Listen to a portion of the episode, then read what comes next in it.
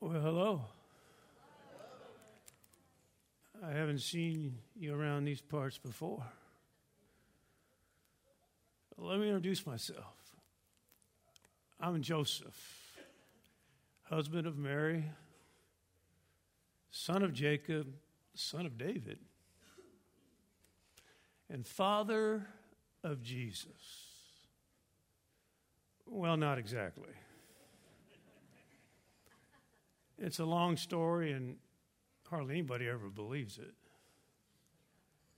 But you look like some people that just might believe it. Well, in order for you to understand the story, I need to tell you a little bit about myself. I'm a carpenter. Been a carpenter my whole life. a passion for it. I built a lot of things. I built this rocking chair. Built solid rocking chairs. Jesus and I built this stable. When he was just a little boy, he loved to play in stables. In fact, sometimes he'd leave the door open at the house, and I'd say, Close the door. Were you born in a barn? And then I remember, oh, yeah, he was.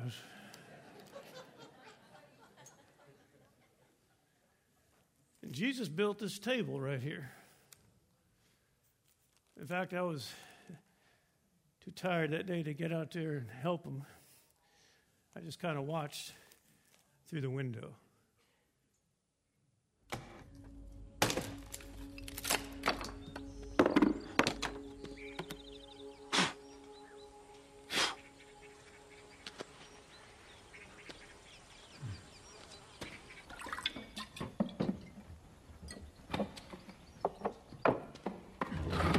Yeshua. Yeshua.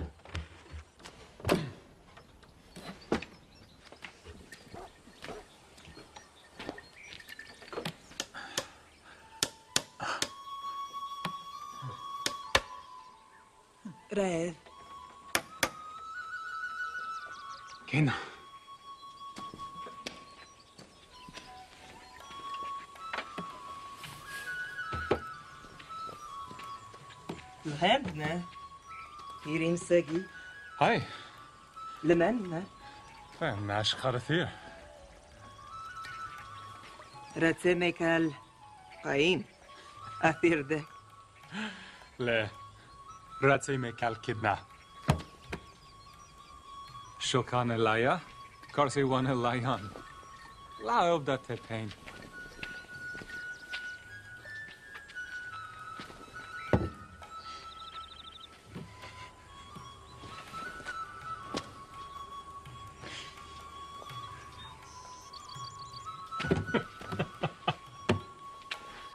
Hulal min laita. Me. Ei, لا لا لا هيري دي فودك مستناف بترامتين قول واسول يديك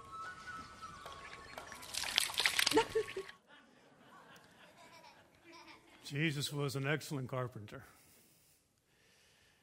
In fact, uh, we built a lot of things together. One of the things that was his idea he built with very light wood. And I don't know what we should call this. Maybe you children can help me with a name. Go ahead and yell out a name. Well, I just don't know what we should call it. Let's see.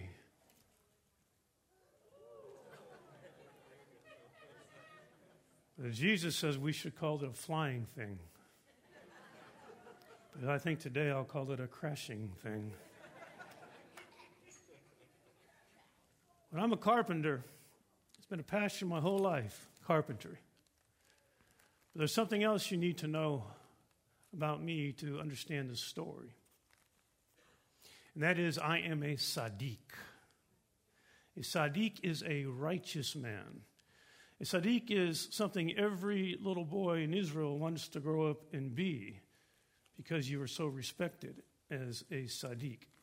A Sadiq kept the Torah, the law of Moses, without compromise, obeyed every commandment all the time. That's what a Sadiq did. In fact, we had rabbis who would write laws just to help us keep the law. It all seems kind of silly to me now. In fact, I met one rabbi. He said he would never eat an egg that was laid by a hen on the Sabbath day because there's no work on the Sabbath. And I thought to myself, seemed like a whole lot more work for that hen to hold that egg in all day on the Sabbath and wait for the next day. It seems so silly. I mean, people not made for the Sabbath. The Sabbath was made for people. It was not to be a burden, it was to be a gift. All these laws to help you keep the law, seems like nonsense. A Sadiq do his best to keep the law, and I respected these rabbis. But I view God differently than they viewed him because they seem to view God as one who always puts justice before mercy. And I believe that God put mercy before justice. In fact, one of my favorite passages from the prophet Micah, he says, What is good and what does the Lord require of you? But to do justice, but to love mercy and to walk humbly with your God. So that's what I've tried to do. I've tried to walk humbly with my God, doing justice, but loving mercy and building things. There's one more thing you should know if you're going to understand a little bit about this story is I was a single man for longer than most in my small town of Nazareth. I never really saw any girls that interested me. There was this one girl named Tracy.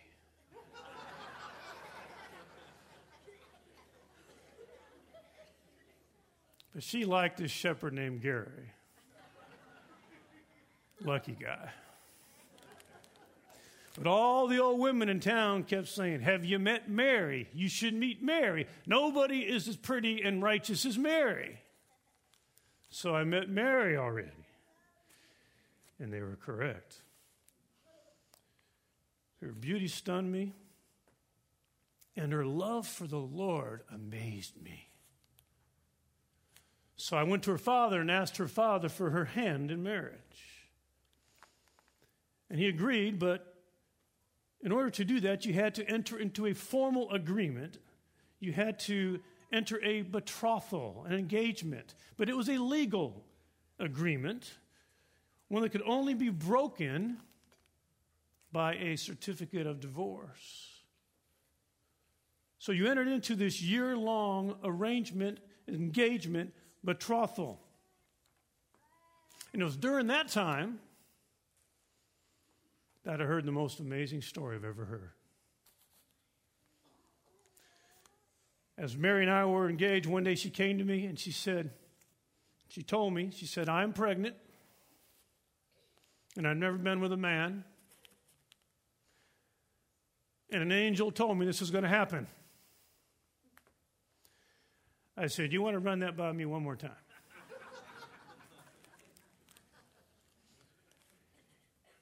You're pregnant. You've never been with a man. And an angel told you this is going to happen by the power of the Holy Spirit. Well, let me just ask you if your fiance came to you and told you that story, would you have believed them? I mean, I wanted to believe her. I loved her. But this was a dilemma. Remember, I'm a Sadiq. But I'm a Sadiq with a problem. I'm a Sadiq with a pregnant fiancee, and I know I'm not the father. I'm a Sadiq with a pregnant fiancee in a small town. A small town where word gets around pretty fast. I'm a Sadiq with a pregnant fiancee in a small town where everybody pretty much knows everybody's business. It's quite a dilemma. What, what will I do? I mean, the Torah is clear what to do. Is somebody found in Mary's condition? The Torah says, She shall be brought to the door of her father's house, and there the men of the town shall stone her to death. She has done a disgraceful thing in Israel by being promiscuous while still in her father's house. You must purge this evil from among you. That is what a Sadiq should do. This woman is to be stoned to death, and the man involved also be stoned to death. My fellow Sadiqim would say this sin must be exposed publicly and punished. But I couldn't bring myself to do that. I didn't believe that the God who put mercy before justice wanted me to do that. So I wrestled with this dilemma. And I decided what I will do is I will secretly break this engagement to spare Mary the embarrassment and the humiliation. And it was in the midst of this dilemma that I had a dream. And in that dream, an angel of the Lord appeared to me and told me that everything that Mary told me is true. Everything about this, the virgin birth by the power of the Holy Spirit, all that was true. And then the angel of the Lord said to me, Do not be afraid to take Mary as your wife. The angel spoke directly to my problem. I was afraid. I was afraid what people might think of me. I was afraid of what the town would all think about me. I mean, I had trouble. I didn't believe the story myself. How could I expect my friends to believe this story? I'd never again be invited into their homes. I would never again get their business. I'd never again be seen as a lover of the Torah. I knew that if I took Mary as my home to be my wife, I knew that I was going to be marrying someone with a stained reputation that would not go away. And I'd raise a son with a stained reputation, a son that all the neighbors would remind each other was illegitimate, but they wouldn't use such polite terms. I knew that if I took Mary home to be my wife, my days as a Sadiq are over. And whatever my future holds, it will not be polite respectability.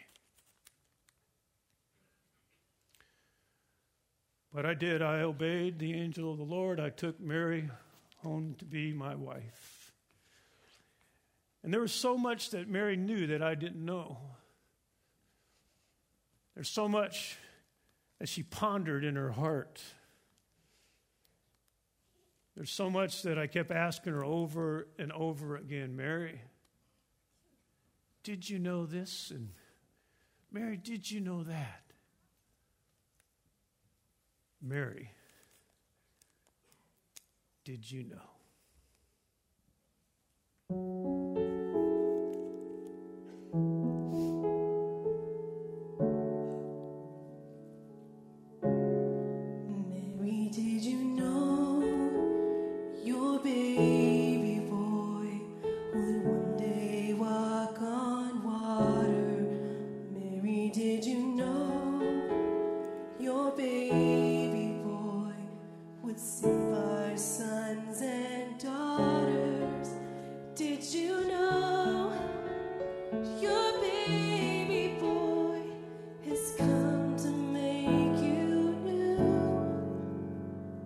This child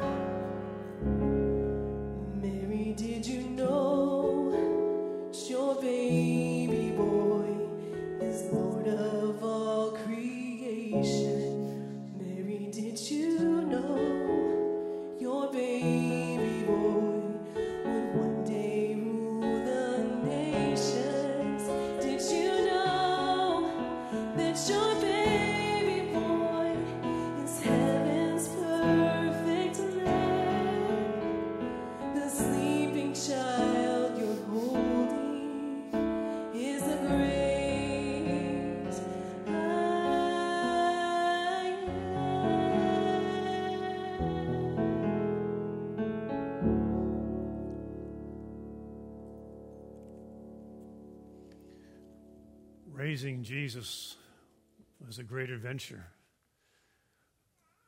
We had so much to teach him, but he had so much more to teach us. One thing I was pretty sure about is that God always puts mercy before justice. But I didn't know to what extent he would go to teach us that. You have to remember that the Son of God became one of us. And so much of what he came to know, he had to learn like we learn. And one of the things that God the Father wanted his son to learn was to always put mercy before justice. So he wanted him to be raised in a home where mercy was put before justice. Little did I realize that when I stood by a woman who was single and pregnant in a small town, that I was being an example to my son. Little did I realize that when I endured the loss of reputation and the continual barbs that I had an illegitimate son that stood by him, that I was also being an example to my son. God the Father wanted his son raised in a home that put mercy before justice because he was sending his son on a mission that was all about mercy mercy for sin, grace for sinners.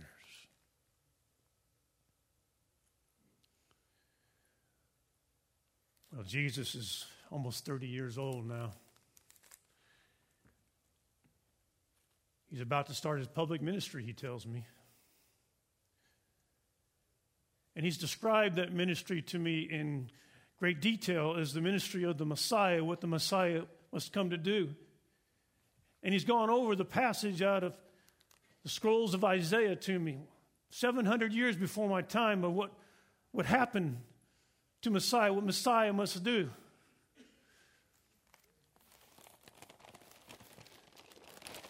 Isaiah says this of Messiah Surely our griefs he himself bore, and our sorrows he carried. Yet we ourselves esteemed him as strict, stricken, smitten of God, and afflicted. But he was pierced through for our transgressions, he was crushed for our iniquities. The chastening for our well being, our shalom, fell upon him, and by his scourging we are healed. All of us, like sheep, have gone astray. Each of us has turned to his own ways, but the Lord has caused the iniquity of us all to fall on him. He was oppressed and he was afflicted, yet he did not open his mouth. Like a lamb led to slaughter, and like a sheep silent before his shearers, so he did not open his mouth. But the Lord was pleased to crush him, putting him to grief, if he would render himself a guilt offering. My servant will justify the many as he will bear their iniquities. He poured out himself to death and was numbered with the transgressors, yet he himself bore the sins of many and interceded for the transgressors.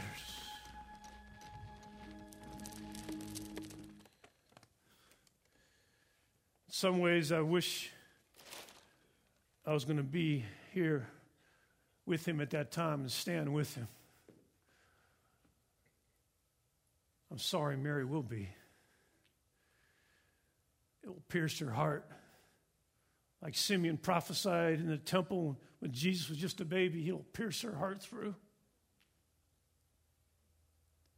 All of history has waited for this moment. The moment when Messiah would come and bear the sins of the world. The moment when there would be forgiveness of sins available to anyone and everyone who would just believe and receive the gift of eternal life. All of history has waited for this time where God shows the whole world that He puts mercy before justice by sending His Son to die on a cross for you and for me. I'm growing tired. I need to go lie down. My future is sure. I believe in Messiah, the Savior and Lord. Do you? Your future can be sure too. Just turn to Him. Turn to Jesus, the Messiah, and ask Him to be your Savior and your Lord. And receive forgiveness of your sins and the gift of eternal life. When I think of all that God has done, it makes me want to sing. When I think of a God who always puts mercy before justice, in fact, it makes me want to sing that song the angels sang on that first Christmas Glory to God in the highest, glory to God in the highest.